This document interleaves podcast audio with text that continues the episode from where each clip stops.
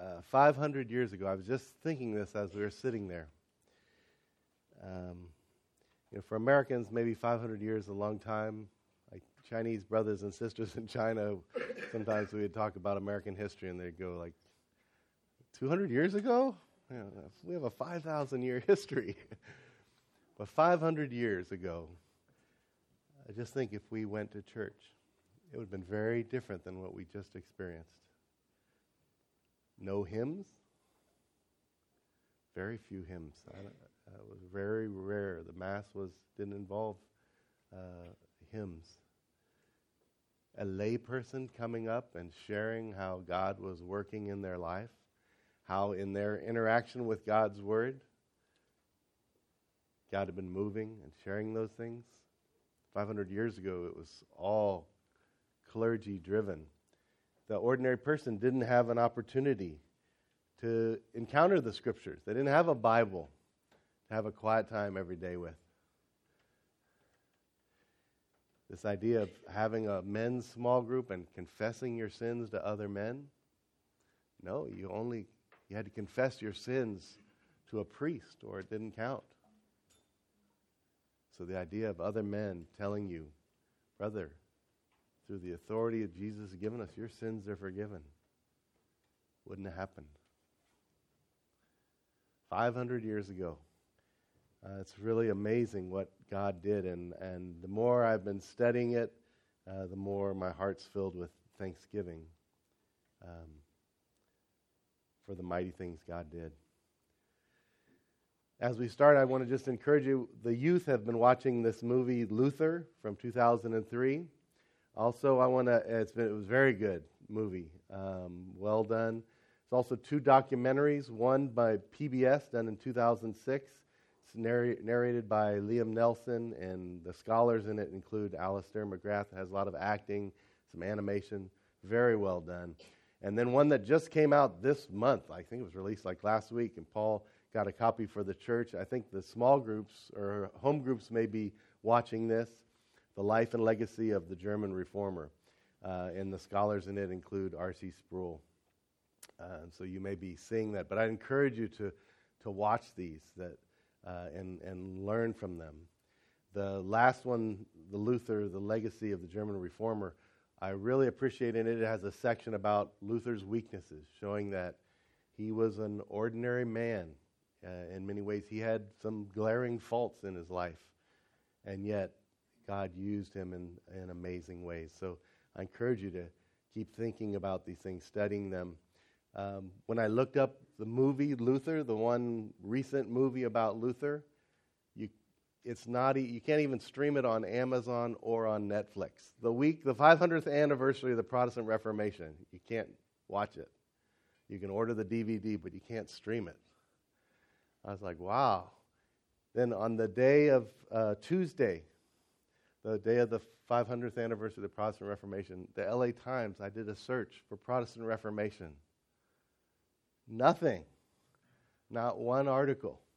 Now, I understand from somebody there were some things on Sunday about the Protestant Reformation, but on the actual 500th anniversary, I thought, wow, uh, the world really doesn't get it. The world really sees it very much differently than we do. Um, Chris Crossan uh, helped me in a great way. He introduced me uh, a man, a historian named Philip Schaffey, uh, who was a great theologian, church historian at the end of the 20th uh, century. Uh, and he did a marvelous job of showing how significant the Protestant Reformation was. And I'm sorry, it's Philip Schaff. And he basically says the Reformation was a pivotal time of modern history. In fact, he, Philip Schaff, said that it, it was the turning point, the turning point of modern history. It was the greatest event in history next to the coming of Christ and the start of Christianity.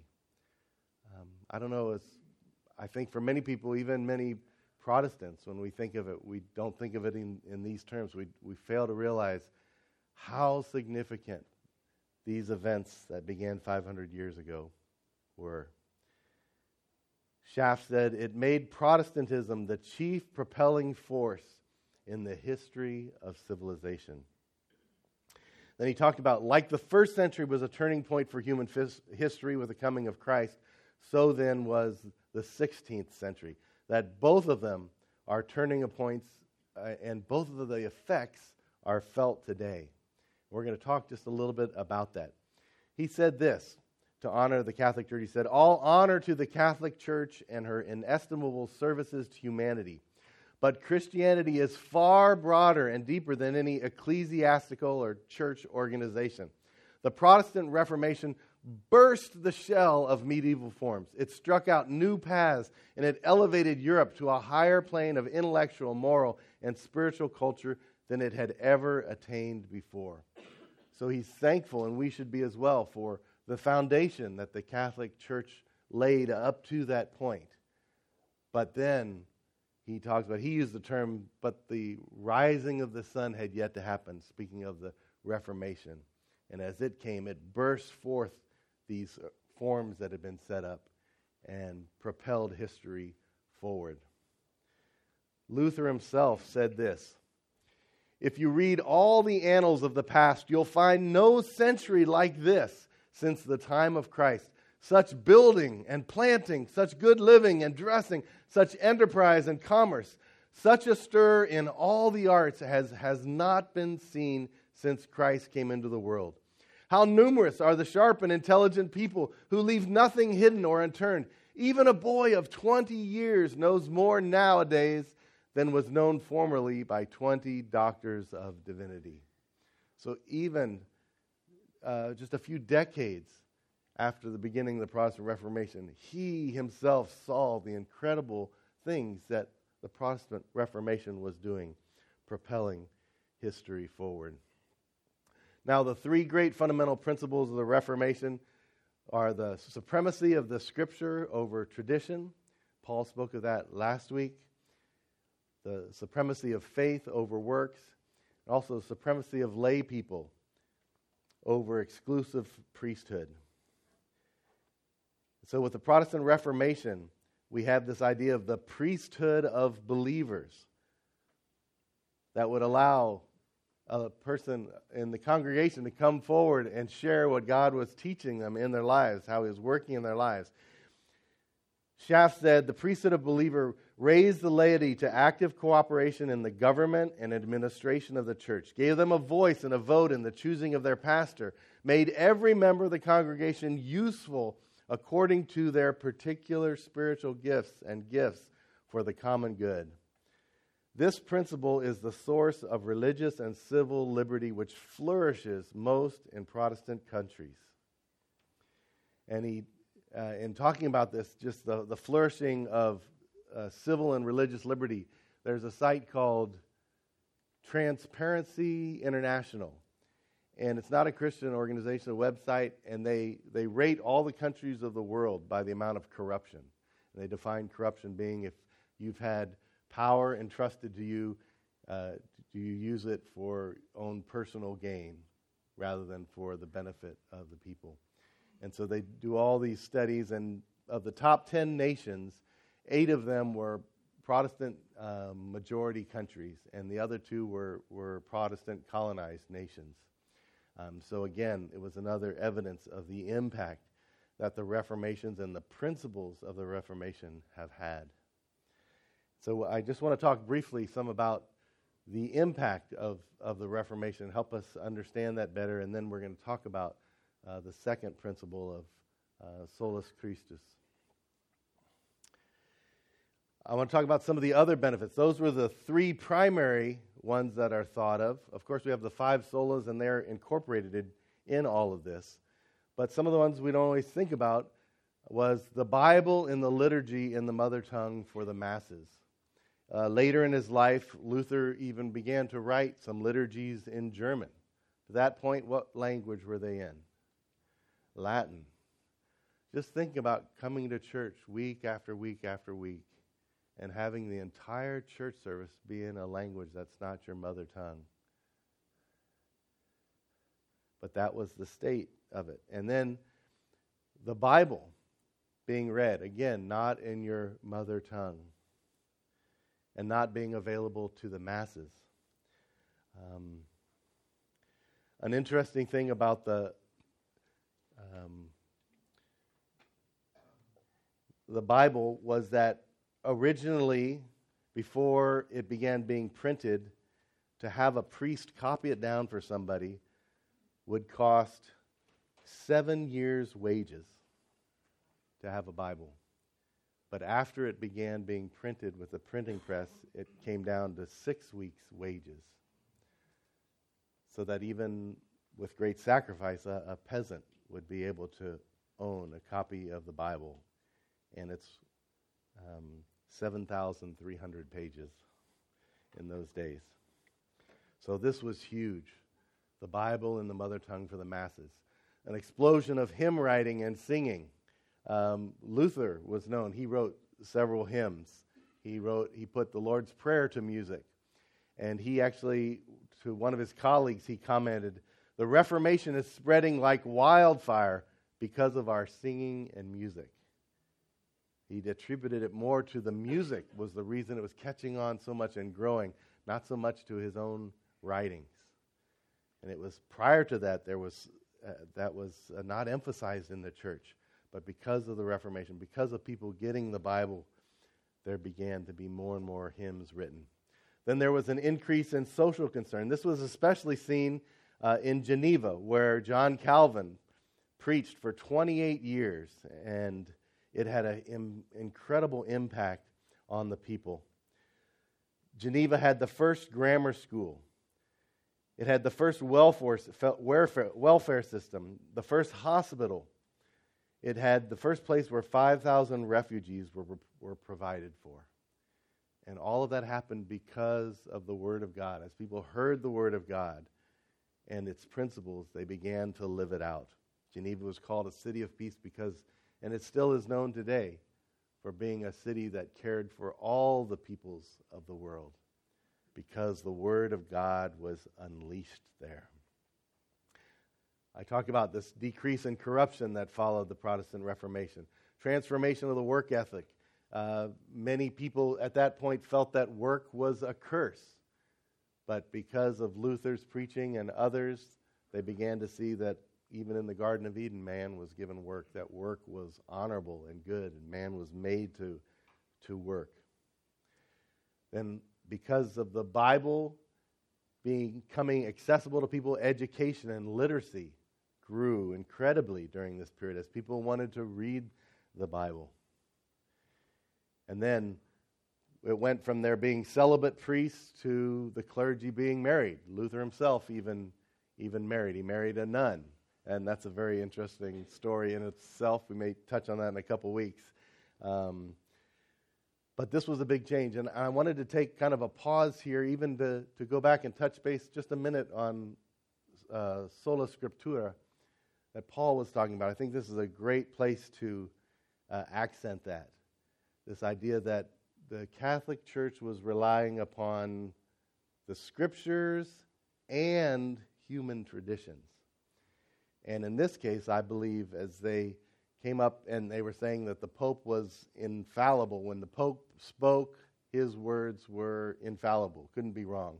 Even though then, years later, a different pope would speak and contradict the earlier one, but somehow, yet, still his words were uh, inerrant, and uh, even though there was that contradiction. But we see even here, I think, an example of where not only did they consider scripture and tradition, but tradition trumped scripture in some cases. I wanted to, to look at this idea here in 1 Timothy 4, verse 1 to 5, I just wonder when the, whoever was making this doctrine that all the priests had to be celibate, if they didn't read this verse.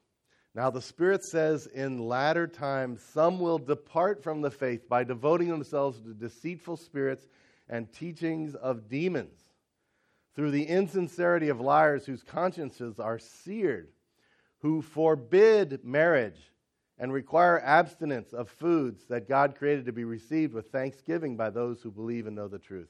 For everything God created, marriage, food, Everything created by God is good, and nothing is to be rejected if it, if it is received with thanksgiving, for it is made holy by the word of God and prayer. So here's another case. So we have, they're saying there'll be people that forbid marriage, require abstinence from certain foods. We have instances of the Catholic Church doing that. But uh, seeing these scriptures, and yet they decided to act that way. I would have been scared to realize, wow, this is saying people of deceitful spirits and teaching of demons are going to be the ones that say this. People whose hearts, consciences are seared will be the ones that forbid marriage and require abstinence from food.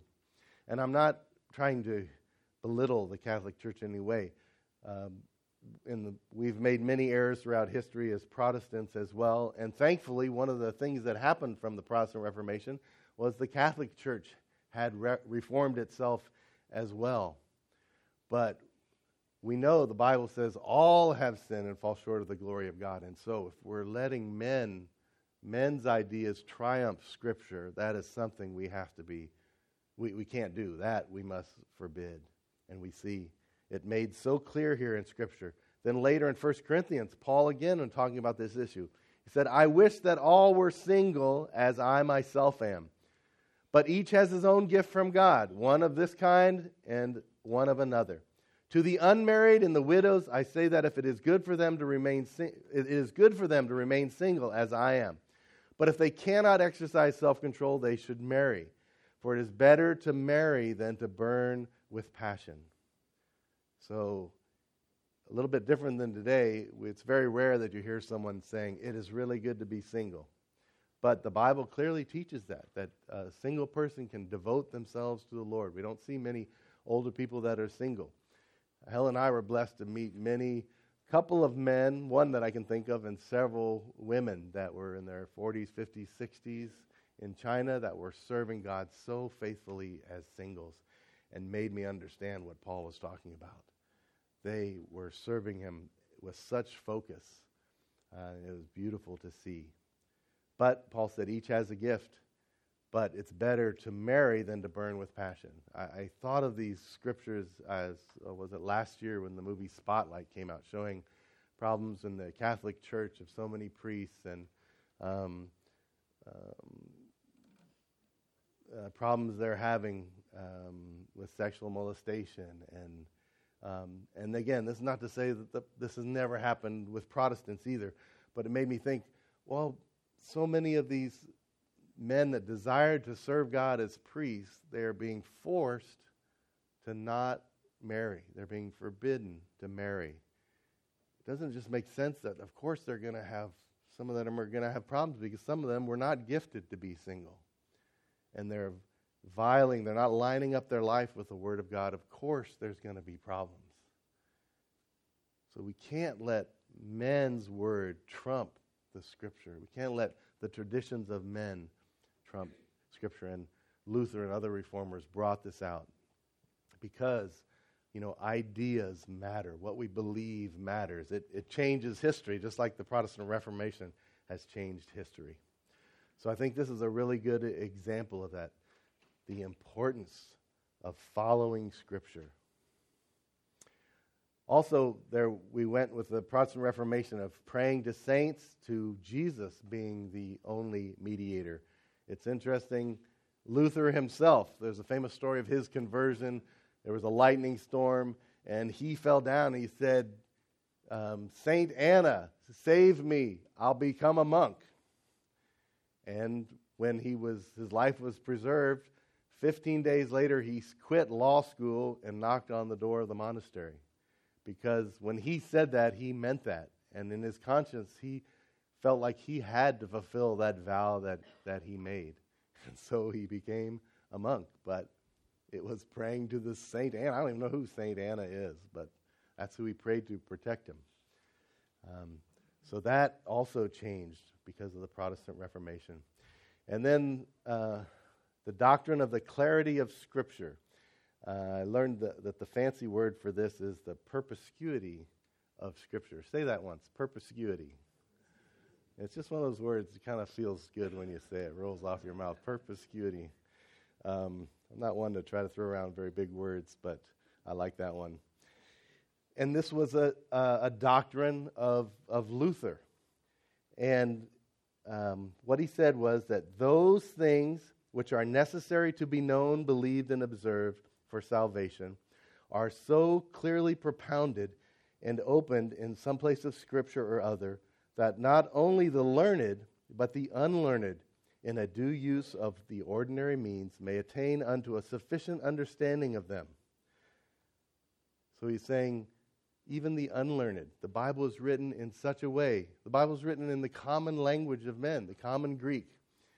But that the ideas in Scripture, Luther said, even can be figured out by unlearned people. And that we found out as the Scriptures were printed and people got access to them. Ordinary people began receiving blessing from them. They began to understand them. Especially, he says, the, the most important ideas could be learned and understood by unlearned people. I remember once hearing somebody say this quote. They said, There are some things in the Bible that I don't understand, but there are many things I cannot help but understand. And that's the way the scriptures are. The, the important, most important things are very clear in Scripture. Yeah, there are some difficult things to understand, but the basics, the essentials, are, are clear. And Luther said that. Yeah, the ordinary person, even unlearned people, can understand Scripture because God has made Scripture so amazing that it is that way. Then I ask the question Are there any keys here? We think of all these benefits that came, all these ways that society and history was changed because of the Protestant Reformation. And as I look at it, I just, and even as I've talked, the thing I kept talking about is the Word of God. The Word of God was, was unleashed, unshackled in the Protestant Reformation, and it brought incredible change to society. Aren't you so thankful that you have your own personal Bible? That you can pull it out of your pocket and look up a verse if there's something you're wondering about. Uh, I look at mine on my computer every day. I am so thankful. Can you imagine the only time you would hear Scripture is when you went to church. In the Luther movie, I wasn't able to back it up, um, double check it, but uh, in the Luther movie, his uh, superior at the monastery saw that Luther had a gift for learning and sent him to become a theology professor. And in the movie, before he goes, he asks Martin Luther, Martin, have you ever studied the New, oh, have you ever read the New Testament? And you know what he answered? No. Here they were sending him off that he was going to go teach the Bible. But he had not ever read the Bible to that point. Which I, again, I wasn't able to verify that, but makes sense. The Bible just wasn't available. Um, so he hadn't read it. But then he became a great student of it and uh, took over basically as the, the dean of that school for the rest of his life as he learned the scriptures because God had blessed him in that way. So I think the scriptures were so key. They're so important to our life. They've been so important to America and so many other countries that has had access to them and tried to live by the principles in the Bible. And then we think about the scriptures in our own heart language. Luther then, later in his life, began to treat, translate the Latin, and he was he had thank the Lord there was the Greek Bible was available then, so he was able to use it and translate it into his Saxony German dialect, and it began to be printed, and that again revolutionized Germany because people had God's word in their heart language. We saw this in China working among the Zhuang. I remember we would use um, Mandarin and do Bible studies, and then we began realizing, oh, we would tell a story. We used lots of stories with the farmers that we worked with. And then we'd tell the story in Mandarin, and then we would ask one of them to tell the story in the Zhuang, their Zhuang language, their mother tongue, their day to day language. And it was so interesting. Um, you know, as they did this, as we told it in Mandarin, they would listen quietly, and if we'd ask questions, there'd be some little bit of conversation. But when we told them to tell it in Zhuang, and then we'd ask the questions and tell them, now discuss that question in Zhuang, they just came alive. It was just amazing. Particularly, uh, one of the men in the group was very quiet. He wasn't very educated, but boy, as soon as they began talking in Zhuang, he became the primary spokesman. He would love to tell the story in Zhuang, and he would always add these little extra things in the story that weren't there, but uh, to keep everybody uh, entertained. But uh, it was incredible to see the impact that God's word in somebody's mother tongue, or I love the phrase through their heart language. It's a language that speaks to their heart. That was the power of the Protestant Reformation. God's word was unleashed. And, you know, that was very exciting to see that. But it also breaks my heart in many ways. As we know, there's still thousands of languages in the world where a translation hasn't happened. You know, we're so thankful we have a, a woman that's spent coming up on 20 years now working on the translation of the, the New Testament and the many of the stories from the Old Testament in Zhuang and having to create the language because Zhuang wasn't even a written language. But doing that and then teaching some locals how to write that way and how to read it and teaching them how to translate the scripture. And these mother tongue translators have come on board with her and they're translating the scriptures. And as they talk about it in their heart language, it is uh, impacting their heart. But there is such a need for that. And even as I prayed for it, I felt that God would say that uh, perhaps there's somebody in this room that God would have to use as a Bible translator. It's a unique kind of person. Often it's a person who's very detailed. Uh, language is like um, a puzzle in many ways. Um, takes a lot of discipline. Um, doing the same thing kind of over and over many times, and yet it's very relational, working with a mother tongue translator and trying to understand, get the right word. There are people that uh, who like the sciences and physicists. We met several physicists that were translators on the field. Um, and they were giving their life because they knew the benefit that God's word had had in their life, in their heart. And they wanted someone else to have the opportunity to hear God's word in their own heart. But maybe it's not somebody in this room or some people in this room. Maybe God will call some of your children to do this.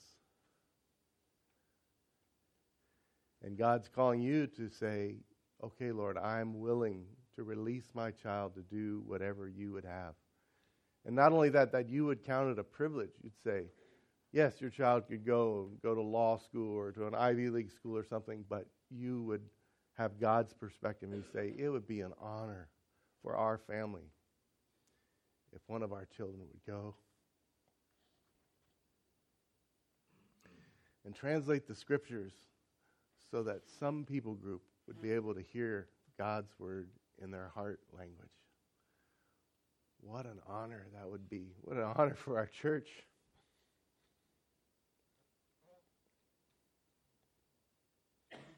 If God was to do that. Now let's just pray for a moment and ask God to do that. Lord, just as we think of this, Lord, we think of we just can't thank you enough for what your word does in our life.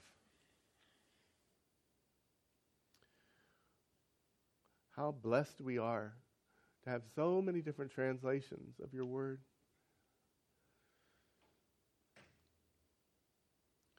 And Lord, we would ask you that out of the gratitude of our heart, out of thanksgiving for the many blessings we've received from your word, our society, how history, how the world's been changed by the words from your mouth recorded in Scripture. Lord, we ask that you would raise up more workers. You're the Lord of the harvest, and you asked us, commanded us to, to pray to you that you would send out workers. So, Lord, we ask that from this room, Lord, or from children or friends of people in this room. Lord, that you would do that for your glory, that you would send out workers willing to lay down their lives for the joy of serving you and allowing people to hear your word in their heart language. Lord, help us all to be willing to pray for our children, to pray for others, that we be willing to bless them, allow them to do this if that's how you call them, that we'd be willing even to encourage people to consider this, this holy calling of providing your word for those that don't have it. Lord, we just lift this up to you. For the sake of your name and your kingdom, we pray. Amen. And the power of the word was clear, clearly understood by Luther. Uh, he said, Let the man who would hear God speak read Holy Scripture. In other words, do you want to hear God's voice? Do you want to hear God speak to you? Then read the Bible. That's what he said. And then in 1533, he said this For a number of years now, I have annually read through the Bible twice. If the Bible were a large, mighty tree and all of its words were little branches, I have tapped at all the branches, eager to know what was there and what it had to offer. I think this picture that he's using as an analogy is like a fruit tree that when you tap on a branch, the, the fruit that's ripe will fall off it. And so he read through the Bible, tapping on all the verses to see was there a treat there for him? Was there a truth, something for him? And it was said that in a four year period, he and one other man did the preaching at, the, at Wittenberg. Um, and that in 1522, Luther preached 117 sermons, 137 the next year. In 1528, he preached almost 200 times, and then another 121 sermons in 1529. So the average in those four years was one sermon every two and a half days. so he loved the Word of God. He was always reading it and preaching it. No wonder God used him so powerfully. Well, that moves us now to Solus Christus. And I was I went to Google Translate because I said I don't know how you pronounce Latin, and I started listening to it. I said that sounds just like Italian, and I played it was Solus Christus. I said, oh, I said, oh yeah, Italian came from Latin. Oh, that makes sense. It made me think. Uh, in high school, I I went to a school that was 25% black and 75% white. We had Chuck Roach. I think I've mentioned him before. The one Hispanic guy in our, our high school, and uh, Mike Mastrullo. We called him Tank Mastrullo. He was the one Italian. So that was it. Black, white, one Hispanic, and one Italian. But Mike Mastrullo, he was the Italian. He was very proud of it. He used to always say his big Italian joke was he said, "Why? Do you know why us Italians got such a big shoulders and such a flat head, huh? You know? I tell you why. You ask us a question, we go, I don't know. You tell us the answer. Ah." Well, first, I hope that doesn't offend any Italians here, but I don't think we have any. But he was Italian. He thought that was a funny joke. But but that's how you pronounce solus Christus, Christus, um, sola scriptura. Uh, so I just kind of wow, Martin Luther was talking like that in Latin. Uh, but but that's what we want to talk about here, and this is a very serious topic. What is solus Christus? Christ's work alone is sufficient for our salvation. As it says here, the Catholic Church was saying this Christ plus the church in applying Christ's work to us through the sacraments and to our cooperation with God to merit eternal life are necessary for our salvation. Well, that's kind of complicated, huh? Um, even the grammar on that it doesn't is is confusing to me. But I was thinking about this this formula: Christ plus the church applying Christ's worth to us through the sacraments, and then our cooperation with God to merit eternal life are necessary for our salvation. So this word merit, that we have to do something to earn, to merit eternal life, doesn't set well with me. Of course not. And I was thinking about this, even as we sang this morning some of these songs. where we're talking about the Christ did it all. I said, if they had hymns back then, they couldn't sing. Christ did it all. Christ, plus the church applying Christ's work to us through the sacraments and our cooperation, did it all.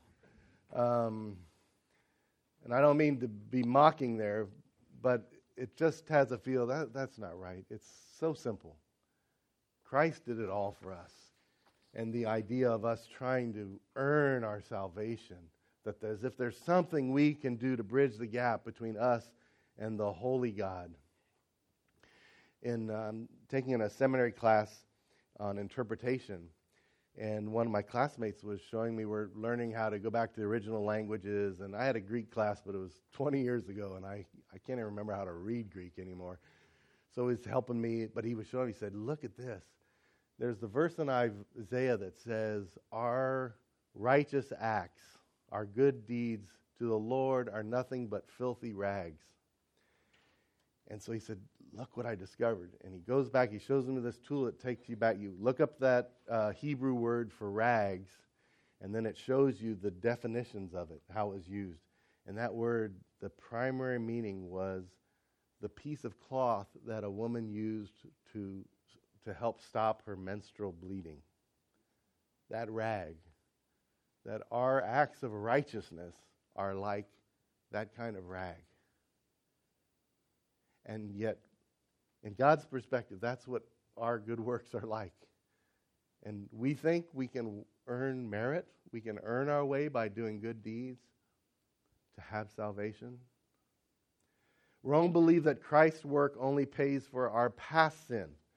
But for our present and future sin, we are saved by a combination of Christ's merit and our sacramental incorporation into Christ via the church. By receiving the sacraments, Christ's work is applied to us, and our natures are infused with divine grace, thus transforming our natures and enabling us to cooperate with God to merit eternal life. That's just way too complicated. I mean, you just sense that. That just can't be right. And the reformers said, no, the scriptures are clear. We're saved by grace alone, through faith alone, in Christ alone, for the glory of God alone. Thank the Lord that this was revealed, for it's transformed the world. The seven sacraments were baptism, confirmation, Eucharist, confession, anointing of the sick with oil, holy orders. That's how they become a priest, deacon, or bishop, and, and matrimony, marriage. And so there's, these are all kind of complicated subjects, but these were an important part of somebody becoming saved.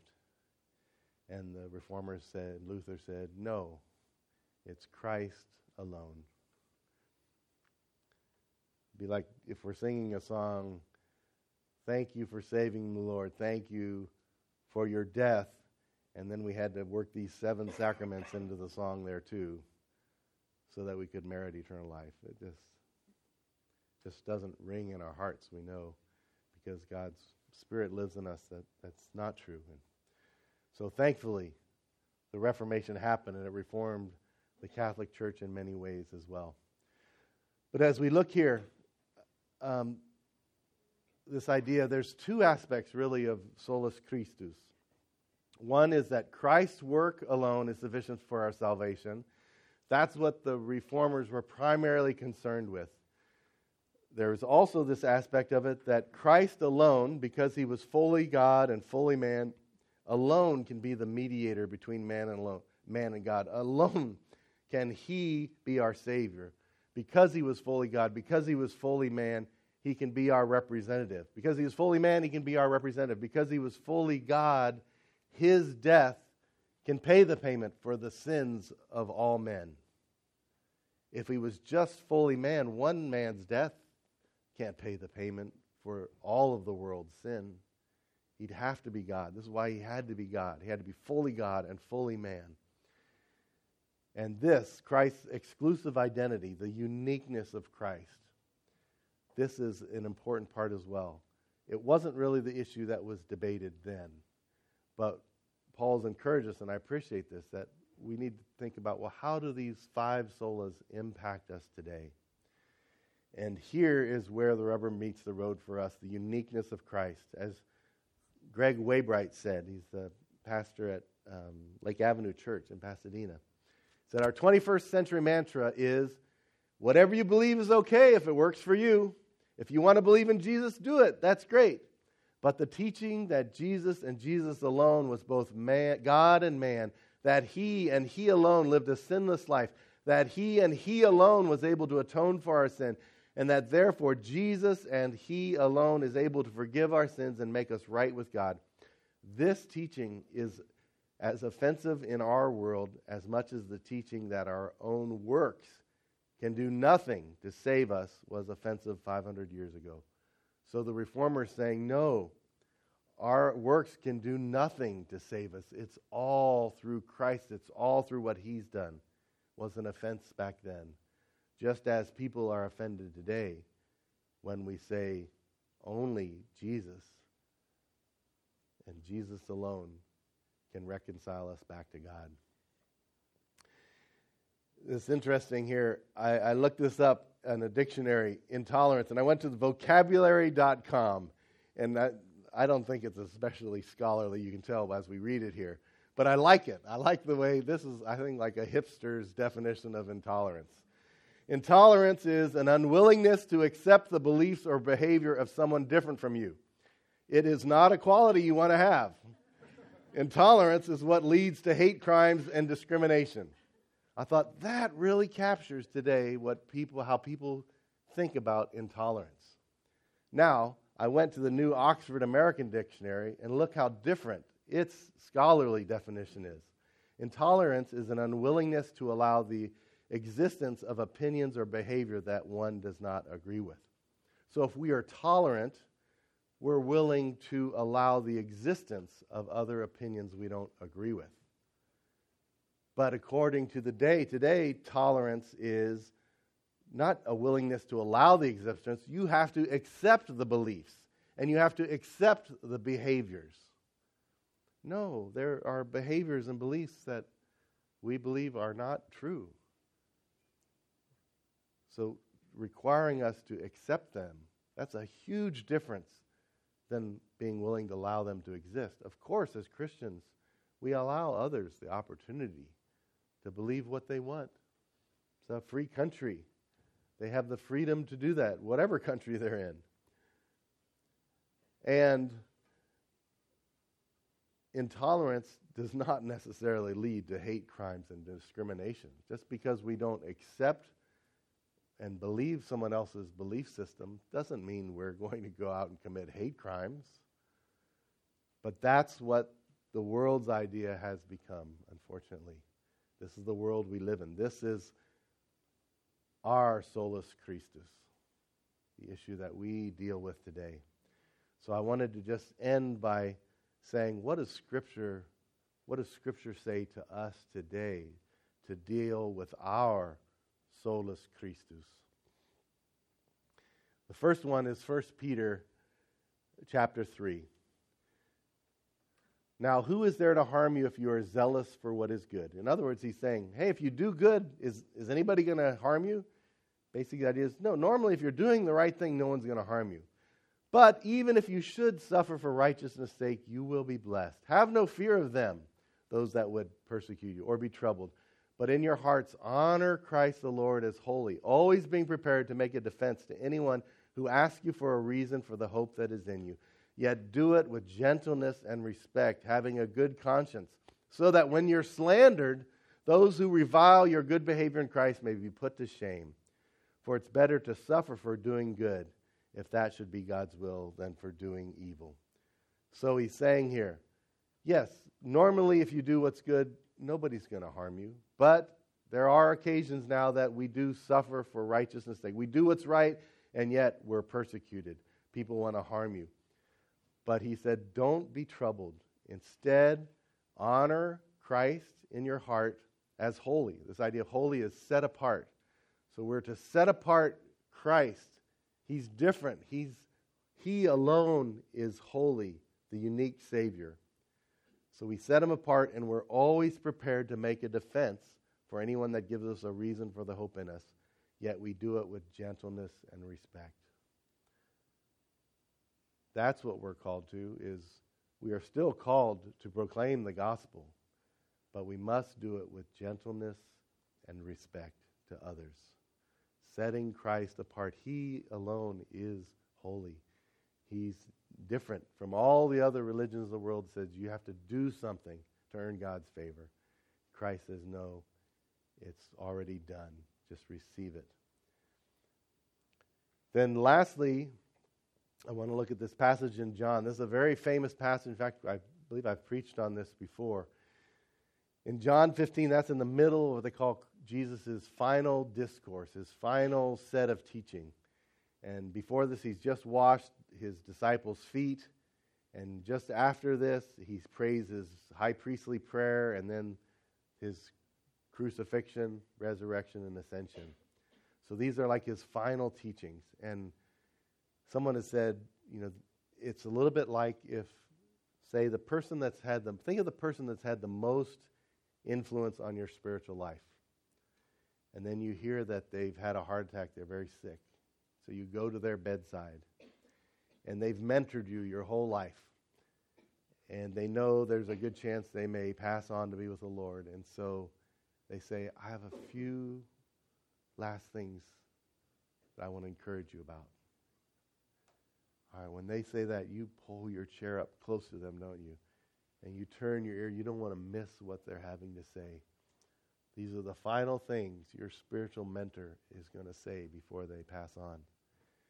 That's what it's like here with Jesus. These are his final words, final teaching, block of teaching that he's going to give his disciples. We're just going to look at this last section, but he talks to them about three relationships. First, he talks about their relationship with Christ and tells them, Abide in me, live in me, get your strength from me, just like a branch gets its strength from the vine. He emphasized that so much. Abide in my love. Live in my love. Get your strength from me. Don't try to do it in your own strength. And then he says, then in your relationships with others, love one another. And we've talked about the way that we do that because he talks about benefits. The benefit abiding in his that we're going to bear fruit, that God will prune us so we can bear even more fruit. It's a wonderful thing. And it's so foundational. If you remember, we talked that one time of pouring water in a cup. And out of the overflow of that, we love others. And then lastly, we testify to the world that we get. It's, it'd be maybe a better illustration if there was a spring of living water and we put our cup over the our tube over the top of that and we were filled and as we overflow with that water it spills out enables us to love others and testify to others so in each of these first sections he's talking about our relationship with christ then our relationship with other christians we're to love one another and the benefits of that he talks about are we'll bear fruit that lasts but interesting in the last section he talks about our relationship with the world. And he gives two commands here. The earlier commands were abide and love one another. But now he says, remember and testify. What does he tell them to remember? He says, Remember, a servant is not above their master. If they persecuted me, they're going to persecute you. So it's a very sober message here. Remember, you know, I've said before, realistic expectations are one of the most important things in life. If you have unrealistic expectations of what your wife's going to do in your marriage, oh, I thought she was going to do all the dishes and all the cleaning, and I would do the bills, and she expects you to be doing all the cleaning. You got some problems. All right, unexpected, uh, unrealistic expectations in any area of our life makes things difficult. And so Jesus addresses this. He's frank with them. He says, Hey, I'm getting ready to leave. If they persecuted me, they are going to persecute you. But then he goes on to say, But if I don't go, the Holy Spirit won't come. And when he comes, he'll testify of me. And you too are to testify of me. And it's kind of interesting because having just told him you're going to be persecuted, what would the natural response of the disciples be? Would be to pull back. Oh, wow, if we're going to be persecuted, people are going to revile me. People are going to, Jesus said, some will think they're doing a, a honor to God by killing you. whoa, the disciples are saying, oh, maybe we ought to tone it down a little bit. Maybe we say the same today. Oh, if people are going to get worked up and call me intolerant if I if I politely disagree and say I don't believe their way of thinking, even if I'm polite, they're going to get worked up about it. Maybe we ought to just pull back. But no, Jesus then surprises them, says, and you too must testify. But instead of telling them the benefits they'll have, here he tells them why they should continue to testify. And I'm just going to skip down here to the, the reasons here. He tells them basically, the Holy Spirit is with us and he'll help us. He says, when the helper comes, the Holy Spirit is going to be a helper. He is a helper to us as we share the gospel in this world today that says, How dare you say only your way, only Jesus is the way to be reconciled to God? How intolerant and arrogant of you. That's what the world's saying more and more. But Jesus says, Hey, you will be persecuted, but know the helper's coming. He's going to help you. He is the advocate, the helper. He comes alongside of us, other places in Scripture say. And then remember, He's going to convict people of sin, righteousness, and the judgment to come. You share the gospel, and your job's not to bring conviction that there's sin in their life, that God is righteous and they're not, and that one day they're going to have to stand before judgment. He says, That's not your job. You present the gospel. The Holy Spirit is going to do that. That's why you can testify, because the results aren't up to you. I'm sending the Holy Spirit to do this. Just this week, I was at a conference on racial reconciliation, and Dr. Kevin Smith was the speaker, and he lived on the East Coast, and he was telling them when he grew up, he got saved as a teenager, and their church, he's African American, their church would go out to a difficult neighborhood and share the gospel. And as they were doing it one day, the leader said, Okay, we're going to go down these streets, but we're going to skip those two streets because that's a bad, bad neighborhood. And we'll go over here and do these streets. So he did it, and he said he was with his dad, but he said after they got finished, they were kind of driving back. He said, Dad, I, I still feel right about that, skipping those two streets because that's a bad neighborhood. That's why we're, we're out here sharing. And he said, So his dad said, Well, what do you want to do, son? He said, Well, I think we should go over that street and, and preach to them too. So they went up to the first house. He knocked on the door. Nobody came out. He knocked again. Somebody came forward, had a pistol in their hand, said, What do you want? And he said, Wow, suddenly I realized why they said we shouldn't go to those streets. And he said, I cried out to God. I said, God, help me. And then he kind of stumbled, and while he was trying to figure out what to say, another guy came out. He had a gun as well. And he said, God, help me. And he said, What do you want? And he replied, Well, I'm here. I wanted to tell you about how God wants to bring forgiveness in our lives for the things we've done wrong and how he cares about us. And he began to go on sharing the gospel. And he said, Right before my eyes, this man on the left tears coming down his cheeks. And he got saved that day. And 18 of the 20 people in that gang got saved in the, in the weeks to come. And he said, That day I realized, wow, the Holy Spirit brings conviction. That's his work. I didn't do that. But he helped me. He brought conviction. That's his job. Ours is to proclaim the gospel boldly and clearly with gentleness and respect. And then he says the Holy Spirit's going to guide us into all truth. He's going to guide us in what to do. When we're in a tough situation, we'll say, God, what do I do? Jesus said, I'm going to leave, but I'm going to send my spirit. He'll be in your heart and he'll tell you what to do. That's why you can still testify in a world that says you're intolerant. And he says the Holy Spirit will make known to us the things of God. I think here he's referring to the events that are going to happen with Jesus' death, his resurrection, his ascension. God's Holy Spirit's going to help them understand that. But in our lives, he also helps us understand. We ask him for wisdom. He says he gives it to those that ask. So there's a lot of confusing things that happen in our lives. But God gave us the Holy Spirit so that we could testify in the middle of a world that says, You're arrogant. How dare you say that Jesus is the only way? But we can still do it because He gives us His Holy Spirit. Jesus prepared us. He said, This is going to happen. This is just the way the world is. He warned us, He warned His disciples the same today. He's not surprised by this. But thank the Lord, He gave us the Holy Spirit in our heart that we can face the solus Christus in our lives. Let's pray.